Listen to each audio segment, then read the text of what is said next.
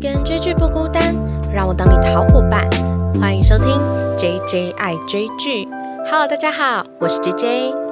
今天这一集呢，大家如果从标题点进来看的话，就会知道我又要聊机智的医生生活了。没错，不知道大家会不会觉得有一点腻？毕竟呢，我已经在机智的医生生活已经做了两集专题，然后个别是做五人帮的中年课题，还有开播第一集关于第一集的解析，还有一些小彩蛋。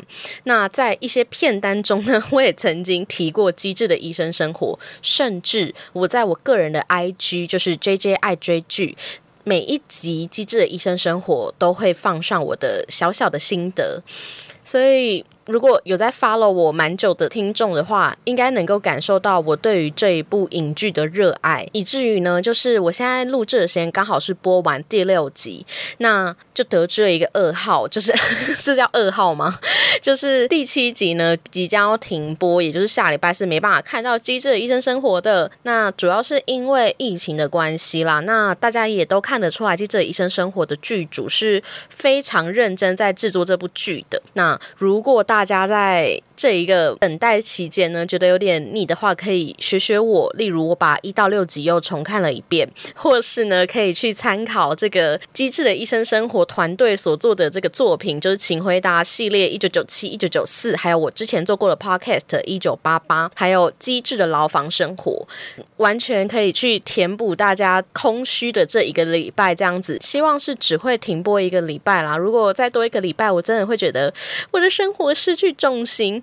虽然每次看到最新一集的播出，尤其现在已经播到第六集了嘛，那他本来预计就是播十二集，就会觉得有一点失落，感觉就是。在一个多月，我就要跟机智的医生生活说拜拜。那看完这个之后，我就感觉会进入一个追剧的空窗期。虽然我我是要做 podcast，所以我应该也是会继续追剧啦。那如果大家有喜欢的剧，也非常欢迎可以推荐给我。那今天这一集呢，就是因为我又把一到六集又重看看一遍嘛。那我想说，刚好也播一半了。那今天呢，就是想说可以跟大家继续的再多深入的了解一下这部剧所要带出的议题。那毕竟我第一季的那个 podcast 啊。就讲了中年课题，然后第二季的第一集就是也带到了蛮多小彩蛋跟未来走向的预测。那今天这一集呢，我就想要来聊一下，其实《机智的医生生活》它还是一部职人剧嘛。那当然就可以从这部剧里面，我们可以学到很多关于职场上的事情。为什么说是学呢？因为大家在看这部剧的时候，应该有感觉到医生的自入层级其实是很鲜明的，从实习医生到住院医生，甚至到研究医生，然后到了五人帮他们之中。的这个教授等级啊，你都可以感觉到，其实医生的阶级制度是非常分明的。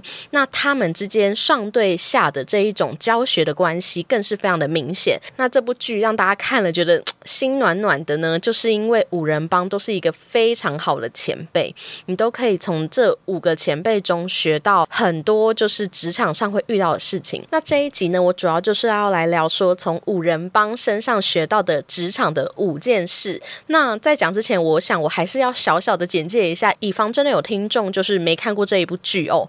机智的医生生活呢，一样呢，就是由申元浩导演跟李幼丁作家，那他们就是一起制造了这个请回答系列跟机智系列的这个团队。这一部剧呢，其实非常的简单，那就在聊说在绿地医院里面的这些医生他们的生活日常，真的就是非常琐碎的日常。我每次要跟朋友介绍说这部剧的时候，我都好难讲哦，因为它真的太琐碎了。那主要角色呢，就是有绿。地医院的五人帮，他们呢个别都是在这个医生阶级，都是算是助理教授或是科长、副教授的这个阶级，比较高阶主管概念。那个别有曹正奭所饰演的李义俊，他是肝胆胰外科助理教授，他就是里面非常机灵的搞笑活宝。然后他是一个超级万事通，就是医院的大小事他都知道，医术也非常高超。然后另外呢，就是由刘演熙所饰演的安正元，他就是一个小儿科助理教授，他对患者来说呢是天使医生，但是在五人。帮里面呢，他就是一个有点小气，然后又很挑剔的一个男孩这样子。那他跟其中一个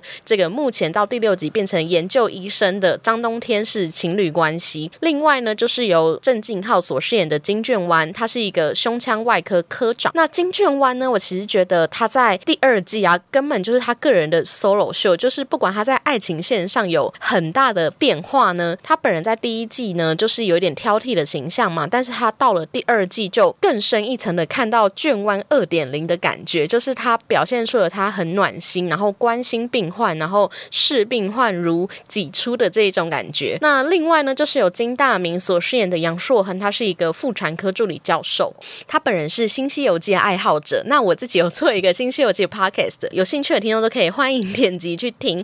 那他呢，一样也是一个医术非常高超，然后对病患非常好的医生。同时呢，他却是在职场中有一点点不合群的角色。他唯一喜欢的这个群体生活就是跟五人帮相处。不过他在第二季呢，就是有跟其中一个住院医生，就是邱敏和有一点爱情线的味道。最后呢，就是我们五人帮里面的核心人物，就是由田美都所饰演的蔡颂和，他是神经外科的副教授，他是五人帮唯一里面的女生。然后她真的是什么优点都有，她不管在五人帮间是大家的精神支柱之外呢，她对于后辈也是有非常多就是值得学习的地方。那五人帮简介差不多就是这样。不过这部剧啊，好看的地方就在于，其实不止这个主角五人帮，个别旁边的刚才提到的那些住院医生、研究医生、实习医生，甚至是病患。真的每一个人都好有特色，我真的如果要聊机智的医生生活，我真的可以聊十集，真的不夸张。光是写这个的，就是小小的记录一下，说我要讲什么，我都记了一大篇呢。然后就觉得天呐，这部剧真的是可以奉为我人生爱剧，已经不是今年爱剧了，就是真的是我人生爱剧。那。接下来呢，我们就要聊说从这个五人帮身上学到的在职场生活的五件事。接下来呢。就先来小小的聊一下，说就是医生的制度是怎么样子。因为我们在看韩剧嘛，所以我就小小的简介一下，就是韩国的医生制度。那他们医科大学呢，就是要念六年，在念完六年之后呀，他们要去考国考，考过国考之后呢，就会成为实习医生。那在第六集里面，那个红道跟润福啊，他们就是成为了实习医生。如果当过实习医生一年之后呢，就可以成为住院医生。那住院医生呢，其实就是我们。在戏里面看到的邱敏和啊，还有张冬天，在前五集他们都是当住院医生的这个角色。住院医生从这部剧大家看得出来，就是感觉是在医院制度里最疲惫的角色，因为他们同时又不是新鲜人，他们是必须第一线先去面对病患，然后去判断病患目前的状况。如果病患的状况真的是他们所 handle 不了的话，他才可以去请到主任医师。那主任医师就是，例如邱敏他就会去找杨硕恒，就是五人帮的这个阶级，他们就是主任医师的角色。那主任医师又包含了助理教授、副教授跟教授。那在住院医师跟主任医师之间呢，还有一个研究医师的角色。研究医师就是张冬天在第六集他过了一年之后升等的这个医师的角色。主要的任务呢，就是去累积自己的。经验，然后可以带给病患更好的治疗。其实呢，医院的职等跟这个阶级是真的是非常分明的。大家有一点这个制度的概念的时候呢，其实像我一般是上班族啊，我就会觉得那个实习医生就很像新鲜人的角色。然后像邱敏和啊，我非常喜欢他的绰号，哎，就是义军都叫他秋秋，我超级喜欢秋秋这个词的。对，秋秋跟冬天呢，我就觉得他们特别像这个中阶主管的角色，就是他底下呢。好像有带一些人，可是他头上还是有更高阶的长官。那这个高阶长官呢，就是我们的五人帮。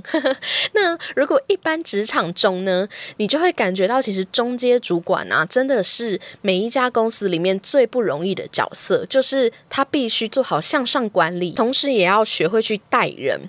所以，其实我真的觉得像。冬天跟秋秋这两个角色，他们身为住院医师，真的是非常的不容易。其实我觉得在看这一整部剧啊，你也可以感觉到它就是很像一职场的制度。如果要精选五件事情呢，是由五人帮来教这些下面的这个中阶主管或是新鲜人的话，我觉得第一个呢，就是第六集一再强调的，每一个人呢都是在错误中学习的。看起来毫不费力的这些前辈啊，其实都来自于很多失败的经验，还有你看不见的努力。其实要聊这个呢，除了从第六集的发生的各项事件啊，例如这个不管是新鲜人刚当上实习医生的红道跟润福，就是例如这个润福啊，他一看就是一个资优生嘛，但是他在第一次帮病患插鼻管的时候，他不小心把两个鼻管都一起插进去，然后让病患非常的不舒服。尽管像他看就是学霸的这种。学生，进到职场的时候又好像是从零开始。那更别说他的双胞胎是哥哥还弟弟，有点忘了，就是红道。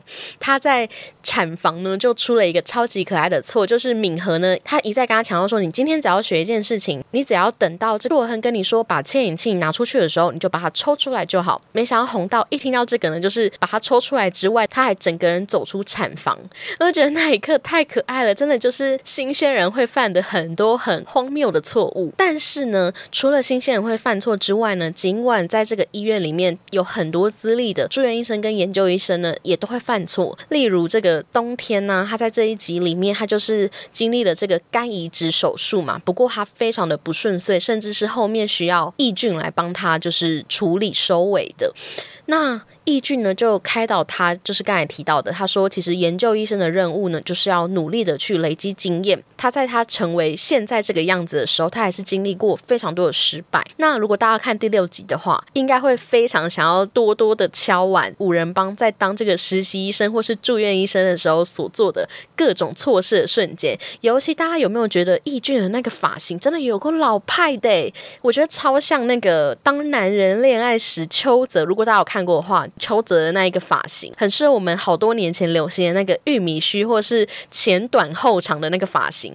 我觉得天哪，真的是有够好笑的。他们在还没当这个助理教授之前，做过超级多的蠢事，例如就是易俊呢，教授叫他拿出压舌板，结果他拿出一个抽屉，或是和啊，他以前刚进入医院的时候，教授跟他说：“你你从枕头开始检查起。”结果那个音就很像，就是贴到墙壁这样子，所以宋和就听到这个的时候，就整个人贴。在墙壁上，所以其实啊，我们都可以知道说，尽管像我们现在看起来非常厉害的主管、老板，他们其实也是累积了非常多失败的经验。这件事情呢，就让我想到前几集敏和啊，他身为一个住院医生，他也是一样非常有过很多经验嘛。但是呢，他在有一次就是他帮产妇做检查的时候，他就接了硕亨的电话，然后硕亨就跟他说：“你现在是在帮产妇做检查吗？”然后敏和就说：“呃，对。”他说：“那你先做。”他事后就有一点点跟敏和训话，然后敏和就非常的懊恼，然后就说。为什么我每一件事情都得经历过才懂？我从来没有开窍领悟过，我全部都必须从零开始。我明明身为一个医生，却没有资质，这样子。我觉得敏和这一场戏啊，真的非常的打动我诶，因为我记得我刚进职场的时候，我也会有这一种感觉，就会觉得说，为什么我明明学了医，但是我怎么没有办法？学到二三四，我都必须要去经历过失败，或是被这个前辈啊，或是同事就是教导之后，我才知道二三四该怎么做。可是，在进入职场越久时间的时候，你就会越感觉到，真的很多事情是你必须失败或是经历，你真的要去执行之后，你才会有那种资料库的概念，你才知道说你学了 A 跟 B。然后 C 状况出现的时候，你才有办法把 A 跟 P 融合起来，然后想出 C 的方法的这一种感觉。所以敏和的这一段话特别打动我呢，就是因为我大概目前也是处于这种状态。那不知道大家是属于哪一种阶段的这个工作状态？你是像这个小朋友一样是新鲜人，还是有一点资历但是还没有这么厉害，还是像五人帮一样就是充满了经验呢？那第二个呢，就是从五人帮身上的五件事。第二个就是你愿意为了目标有多积极。在五人帮里面啊，你就可以感觉得出来，他们只要认为是对的事情，他就会尽力的去做。例如这个第一集就有提到的，就是硕亨遇到了一个其实生产几率非常低的产妇，可是他还是尽全力的想要去保住那个产妇的孩子。可是因为真的小孩太小了，他并没有办法留住他。尽管他知道这个结果失败的几率可能很大，但是他还是努力的去做嘛。那另一个呢，就是在这六集里面有一个事件让我真的是超级有印象。宋和的这个住院医师就是单兵，单兵在这六集之中呢，曾经跟其中一个医生有过过节。那这个过节其实来自于他们一起帮一个病患，就是做完一个手术。但是病患在手术后呢，单兵就是每一段时间他就会频繁的去观察这个病患的状况。那他就发现说，这个病患的状况好像非常的不好。那他呢？其中就一直去找这个医生，这个医生的职等应该是比他高，我记得应该是研究医生啦，所以他必须是有一点点毕恭毕敬的去请教他说，他有观察到这个病患的状况没有很好，我是不是应该要叫教授来？如果要请到教授来的话，就是要进行这个开脑手术。那个研究医生可能是有一点点害怕，就是请到教授，所以他一直处于一个拒绝的状态。那就拒绝了好几次之后，善斌终于发现病患的状况真的非常非常不好，而且很紧急的时候，他就直接打电话给那个研究医师，然后跟他说：“你给我赶快下来，然后我现在就要打电话给教授。如果病患出事，你要负责吗？”就是他对他讲话，他非常的不客气。那最后呢，这个病患真的是如善斌所说，他必须请教授来，然后进行这个开脑手术，然后真的很病危的状况。那非常幸运的是，后来真的有救回来嘛。那这件事情呢，因为大家就知道刚才提到的，在医生的这个职场上啊，就是阶级制度很分明嘛，就是学长学姐制。但是除此之外，其实韩国人本身他们也很在乎这个长幼有序这件事情。所以当善兵去忤逆，然后甚至对这个研究医生有一个大咆哮的事件之后，其实这件事情就在这个医院传开了。那善兵这个时候就去找宋和说，他真的很抱歉，他不应该对这个前辈呢这么的不客气。但是宋和那时候开导他那一句话，我真的觉得学到好多。他就说：“你呢，其实才是最了解病患情况的人。这个研究医生呢，他虽然一直拒绝你，可是他其实并没有守在病患的旁边，然后去观察他的状况。那你身为最了解这个事件状况的人，你既然觉得这件事情是对的，你就应该要积极的说服对方。所以。”他并不是责怪他就是不礼貌这件事情，而是针对这件事情说，你的确是错了，可是你的错是错在你并没有积极的去为你的想法争取。哦，我觉得这件事情真的是。放在职场上面呢，就是你到底会愿意为了你的目标有多积极？其实我觉得，如果大家刚进入职场的时候啊，我们真的很有可能像善兵一样，尽管我们已经观察到这个职场上有一些问题存在，我们可能会不敢去跟主管反映。那当然，一方面也是要看一下公司的风气，因为有一些公司它是真的没有这么喜欢新鲜人提建议的。但有一些主管他是非常乐于听你改进的建言，这样子。但是当然，你的建议是必须有建设性啦，是真的有帮助到这个公司的。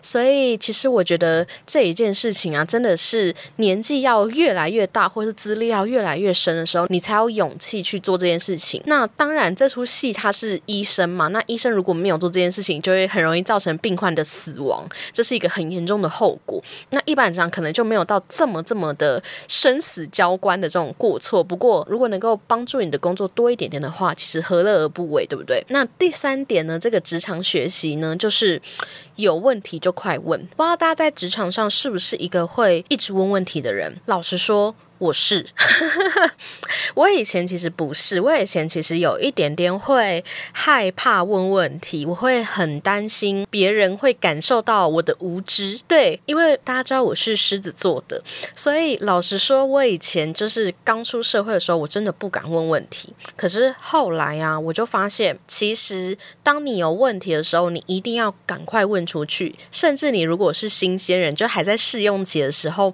真的要趁这个蜜月期。大问特问，当然也不是，我也不是什么都问啦。我会先整理一下我的问题到底是什么，然后一次问完。可是我会给自己一个要求，我是很难接受自己犯第二次错误的人。所以我问问题这件事情，可能会常常发生在我犯过一次错误，或是我延伸想到有什么问题。我在做这件事情的目的呢，就是防止自己再犯下一次的错误。那我会成为一个很爱问问题的人呢，除了是我对我。自己的要求之外，另一个方方面是，其实我在进入职场之后，就会看到很多已经在职场打滚好几年的前辈或是同事，我都会发现他们是很能够，不管在开会的场合，或是在面临就是他觉得职场让他觉得很难理解，或是他心里不舒服的那一个状况，或是在他职场上遇到困难的时候，他都可以马上举手，就是发问，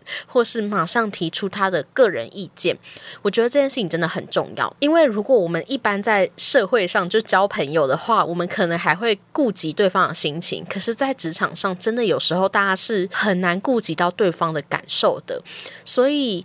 你如果并没有为你自己捍卫，或是并没有去提出你的疑惑的话，是没有人会知道的。所以，当我看到邱敏和啊这么爱问问题，我都觉得真的是好棒的一个职场示范呢。就是尽管像他一样，他已经是一个住院医师好几年的人嘛，但是他还是一样对于这个工作，因为医生的工作甚至是每一天的变化都不一样，每一个病患都不一样，所以你永远都会遇到未知的挑战。那这个时候，你真的要勇敢的去问。以防你一旦做错了，那个后果是更可怕的。接下来呢，下一个呢就是职场法则，就是第四个，就是职场上是可以有情绪的吗？那这一集呢，第六集大家应该很有印象的，就是里面有一个实习医生，他叫做昌明，然后他就面临了一个他特别有感觉的病患，因为那个病患也跟他的名字一样，也叫做昌明，可是他就是病情太过严重，所以他后来就离世了。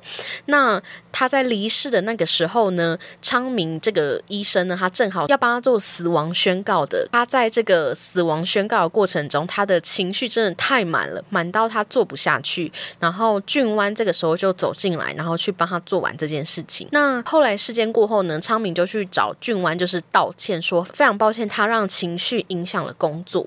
但是这个时候，俊湾跟他说：“你可以哭，你也可以在病患面前哭，甚至在病患的家属面前表达你的悲伤，因为医生也是人。但是你必须谨记一点，就是你必须做好你分内的事情。”哦，我觉得这件事情对我来说呢，还算是一个等级很高的职场教学。因为老实说，我到现在我还是会尽量的去避免自己在职场上投入过多的感情。在我上一个职场呢，我其实必须面对非常多的人，大家应该从我的声音可以感觉到我是一个活泼的人吧。所以我那时候在找工作的时候，我就想要找一个就是可以接触到很多人的工作。没想到那个工作真的就接触了超多人，但是他不管是对内沟通或是对外沟通都必须有非常多的技巧，但是我那时候其实常常都被弄得心情很糟。那个糟呢，是会糟到我会有时候会想要对我的同事发脾气，但是我没有发啦，我真的没有发，但是会感觉到我在处理事情的情绪上面其实是非常不好的。然后那个时候我都会一直反省自己，说我不应该一直把情绪带到工作上，或是不应该因为工作的情绪去影响到处理事情的部分。那看完这一段的时候，我都觉得哇，这一部剧他在教你的是，你可以有情绪，你可以哭，你也可以生气，但是。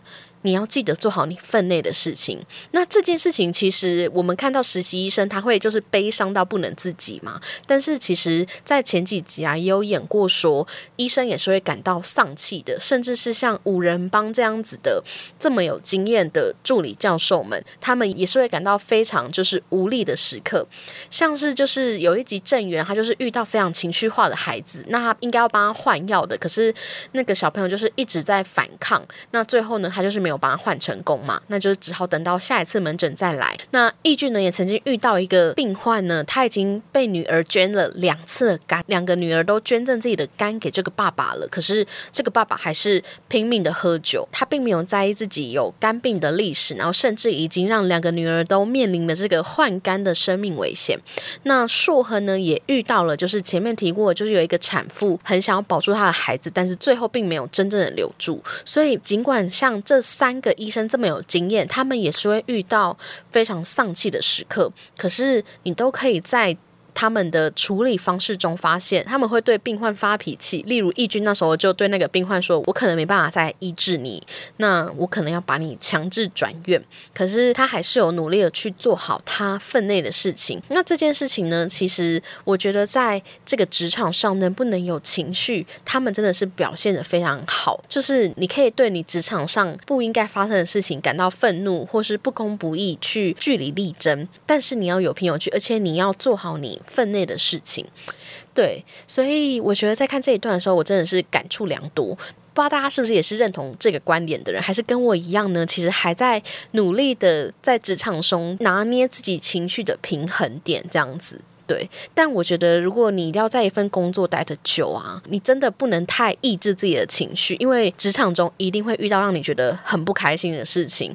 那这个时候你要如何去化解它？你只是单纯的发脾气，还是你去思考说这个问题到底出在哪，然后去解决它？最后呢，第五点就是，当你都做完你分内的工作之后。你还能够为这份工作贡献什么？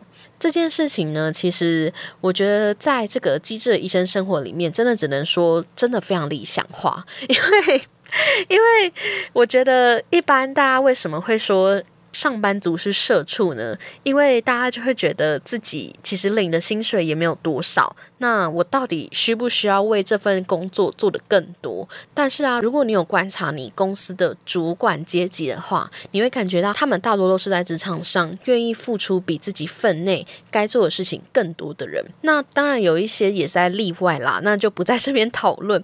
那为什么要提到这个呢？其实我在看《机智的医生生活》里面呢，我觉得最感动的一个。地方就是，当你站到五人帮这个高度，也就是这个公司可能是高阶主管的层级的时候，他们在做的事情是回馈社会。当然，医生跟一般的职业还是有一点点不一样的啦。就是医生他能够做的事情是。真的可以关乎到生命的吗？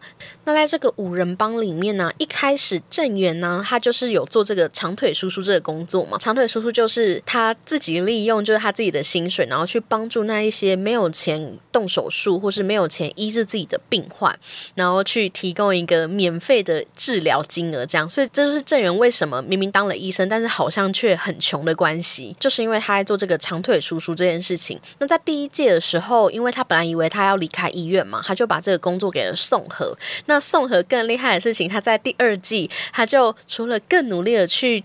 帮这个 VIP 客户做手术，因为 VIP 客户的这个医疗金额就会拿来当做长腿叔叔的资金。到了第二季，宋和甚至就是拓展了业务，他把长腿叔叔方案寄到了多家医院，给大家就是有这个长腿叔叔的选项，所以他就在更多的医院可以去做救助他人的工作。那到了第六集这边的时候，其实加入了这个宋和的这个角色，郑源能做的事情就更多了。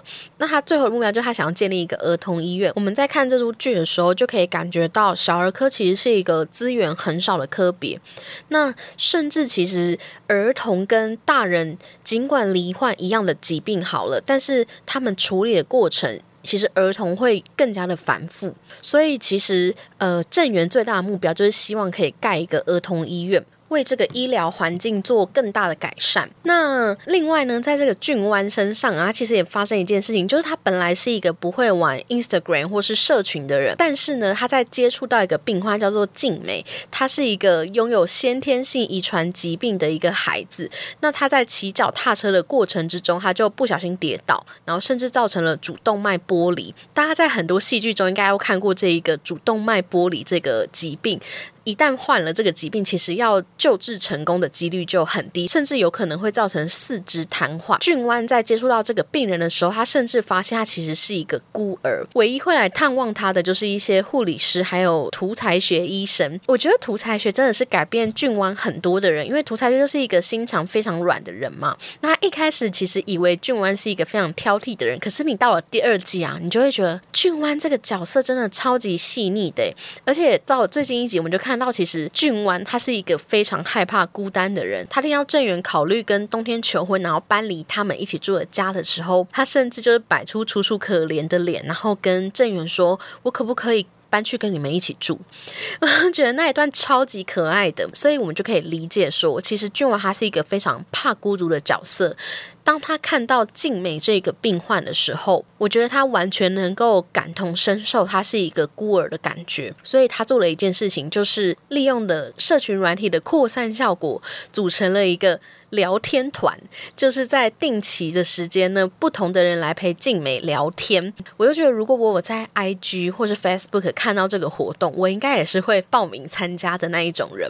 所以我就看到其实一方面俊湾他除了能够理解病患的心情之外，他还去做了更多除了他义务之外的事情，甚至他把社群软体用了一个非常良好的作用。所以当俊湾他做出这个决定的时候，我真的觉得超级敬佩他的。我就觉得第二季。一到六集啊，它根本是一个主角概念，就是不只是爱情线上有非常多的进展，甚至我们可以看到俊湾在这一季跟他第一季其实有非常大的反差萌。所以前面呢，就是我从五人帮身上学到的职场的五个法则。第一个呢，就是每个人都是在错误中学习的，看起来毫不费力的前辈呢，也是来自于很多的失败跟努力。那第二个呢，就是你愿意为了你的目标有多积极。一旦你认为对的事情，你就要尽力的去说服他人。第三个呢，就是有问题就赶快问，以防事情做错，还必须花更多的时间来弥补。那第四个就是职场上可以有情绪。但有情绪的同时，你必须也要做好你分内的事情。第五个就是，当你的工作到达一定的高度的时候，也许你也可以来想想，你还能够为这份工作做什么。也许你可以学习五人帮去做更多回馈社会的事情。那其实我觉得这五点呢，真的是我精选再精选，浓缩再浓缩。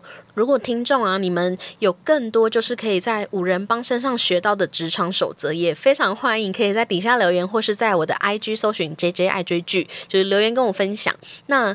最后呢，就是小小来聊一下这个爱情线的部分，因为我自己其实预估《机智的一生生活》做完，我应该还会再做一集，对，先预告。但是爱情线呢，我比较会想要放在最后一集，就是有一个明确的结果再来讨论。那我接下来就是趁目前播一半的时候，就是小小的总结一下几个疑问。第一个呢，就是刚才提到的俊湾跟易纯这一段恋情啊，就是因为远距离嘛，那。在中间呢，易纯就是有跟俊湾说，我已经爱上别人了，那我们就是分手吧。结果就结束了他们这个远距离恋爱。可是后面峰回路转的，就是易纯他在国外发现自己生病了，他后来呢其实也是没有完成学业，然后回来找这个易俊，请他就是治疗这样子。易纯他小时候啊就是有一个胆道闭锁症，那我就看到这边，我就在想说，易俊他选择成为肝胆胰科的这个权威啊，是不是就是？为了等待要救治妹妹的这一刻，那还好后面的剧情，一刷其实还算是轻微的，可是他也没有因此让俊湾知道他生病的事情，也是继续维持了这个分手这件事情。所以看到这边的观众，大家都有一个疑惑：到底易纯他是不是真的爱上别人？他是不是真的像俊湾想的，他爱上了他的室友市井呢？我自己觉得啦，其实易纯有没有爱上别人是其次，但最主要的原因应该是因因为来自于远距离恋爱。因为大家如果在看前几集的时候，会发现他们之间的。对话已经有一点点不同步了。就是当俊湾非常疲累的时候，他也必须摆着笑脸，然后去听易纯的新生活，但他并没有办法向易纯诉苦。其实到后面的时候，我们可以看到最早期的时候，他们两个还会视讯对话。可是，在易纯发生车祸之后，他们就没有在视讯对话过了。也是发生在俊湾他得知市井其实是一个男生之后。其实俊湾他身为一个医生呢，他发现易纯出车祸的时候，他应该要就是跟他视讯，然后去。确认他的状况的，可是他并没有这么做。我想他也是有一点害怕，他很怕易纯看到他的脸的时候，会发现他其实很在意这件事情。但是在他们真的提分手之后啊，我们就看到我们一直以来都是从视讯的镜头看到易纯的。在他提分手之后，这个镜头就切换到易纯的房间，我们可以看到易纯的真实生活是长什么样子的。你就会发现，其实。当我们只看到俊湾他在挂下电话那一种失落感的时候，他其实也发生在易纯身上。所以我觉得易纯到底有没有喜欢别人是其次，主要是来自于远距离恋爱真的是非常的辛苦，真的会感受到生活不同步的感觉。那又发生了这一种不信任彼此的事件出现之后，我想两个人真的在这段关系是很难继续下去的。不过演到第六集啊，我们也发现说，其实俊湾他还忘不了易纯，甚至他其实是一个非常害怕孤单的人。可是尽管他这么害怕孤单，他还是没有去找寻新的恋爱对象。就是他真的非常爱易纯，所以就希望后面的剧情啊，也许他们真的有复合的机会。我觉得是有可能。就在第四集的时候。单冰跟她的男友就是有吵架嘛，当时宋和就跟单冰说，年轻的时候呢，他也会常常想要在吵架的时候跟对方强烈的沟通，可是后来也发现只会越吵越凶。那在年纪越来越大的时候，他自然明白，只要双方都没有意思要分手，而且两个人距离不远的话。自然会出现那一个复合的转机，因为每一个人都是每一天都过不一样的生活，总会出现可以让彼此对话和见面的机会。那在易存生命之后，他其实就已经回来韩国定居了，所以我觉得是蛮有机会跟这个俊湾有复合的可能性。就非常期待后续的发展。那第二个问题，就大家会疑惑说，到底义俊知不知道他们两个人真的有交往？那有一派的说法说，因为义俊那时候接到妹妹的电话的时候，他有露出一个非常惊讶的脸嘛。有一派说法是说，他是惊讶俊湾跟他妹妹分手了。那另一派的说法是说，他是惊讶他们两个在一起。我自己呢，其实是站在不知道的。那为什么我会觉得不知道呢？大家会一直觉得易俊知道的原因，就是因为易俊他是一个八卦王嘛，他非常了解医院发生的大小事。可是你可以发现说，其实他连郑源跟冬天在一起这件事情，他都必须等到郑源承认了，他才确定这件事情是真的。我觉得义俊他是一个非常体贴而且懂分寸的人。他为什么会知道这么多医院的大小事呢？就是因为其实下面。的人都是他的后辈，他非常有理由跟角色去探听后辈的隐私。可是面对五人帮的时候，这些都是他同期的朋友，他尽管心里有很多的猜测，他还是不敢去询问他们。那其实有一集啊，就是冬天跟郑源说。义俊一直跑来问他说：“他们俩到底有没有在一起？”他真的真的很想知道。那这个他在询问的画面其实有剪在花絮里，他没有剪在正片，大家真的可以去看，非常可爱。就是义俊非常很想很想知道他们到底有没有在一起，然后一直求冬天告诉他这样子。所以他敢问冬天呢，其实也是因为冬天是他的后辈。所以为什么我觉得义俊其实不知道，是因为不管是俊光还是他妹妹，好了，两个都是他非常在意的人。他尽管真的有怀疑。过，但是他并不想要真的一直去探听朋友的隐私，就像他不会真的一直跑去问郑源他们有没有在一起一样。所以五人帮之中啊，我觉得他们彼此呢其实是给对方很大的空间跟尊重的。所以站在这个身为体贴的朋友的角度，我觉得义俊其实是不知道，但他可能有猜测过。那非常欢迎大家可以在底下留言跟我讨论，说你们是站在他知道那一派，还是不知道那一派？那接下来就他到底会不会跟宋和在一起喽？我在查资料的时候，其实就查到还蛮多人说宋和跟易俊的感情啊，可以对比郑源的妈妈跟理事长呢，他们就是非常要好的青梅竹马。那在彼此的就是丈夫跟妻子离世之后呢，他们就是过着相互扶持的生活，然后就是非常非常好的朋友，也不像是真的有在一起。所以其实有很多人说。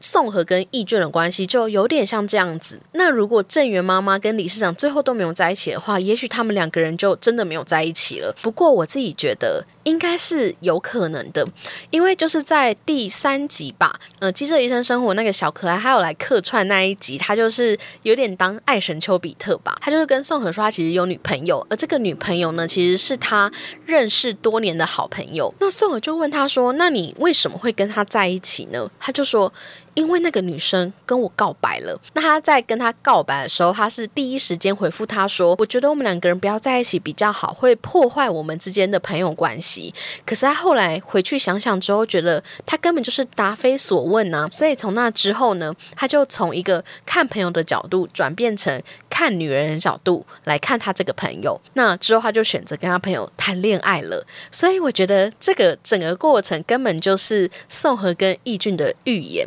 那我自己觉得宋和可能在那个时候也开始转变他对义俊的观感。我真的觉得他们俩超配的，就是你要找到一个能够逗你笑的男生有多么不容易，人生已经很难了，不要回到家之后就是还要遇到一个可以让你一直愁眉苦脸的人。他们俩真的是非常相配啦，但是有没有在一起真的也没有这么重要，因为你看郑宇妈妈跟理事长也是过着非常快乐跟体谅彼此的生活，就是也是很棒的相处关系。对，那这一集呢，其实就主要聊五人帮教我们在职场生存的五件事嘛。后面呢，就是稍稍的聊一下这五人帮的爱情线呢，彼此就是有一些小小疑问的地方。那《机智的医生生活》呢，我现在录的时候是刚播完第六集，集还没有看到就是停播那一周会播出什么。听说是播这个花絮，那也非常希望就是韩国的疫情可以。稳定下来，我们也真的很希望可以看到《机智的医生生活》继续连载下去。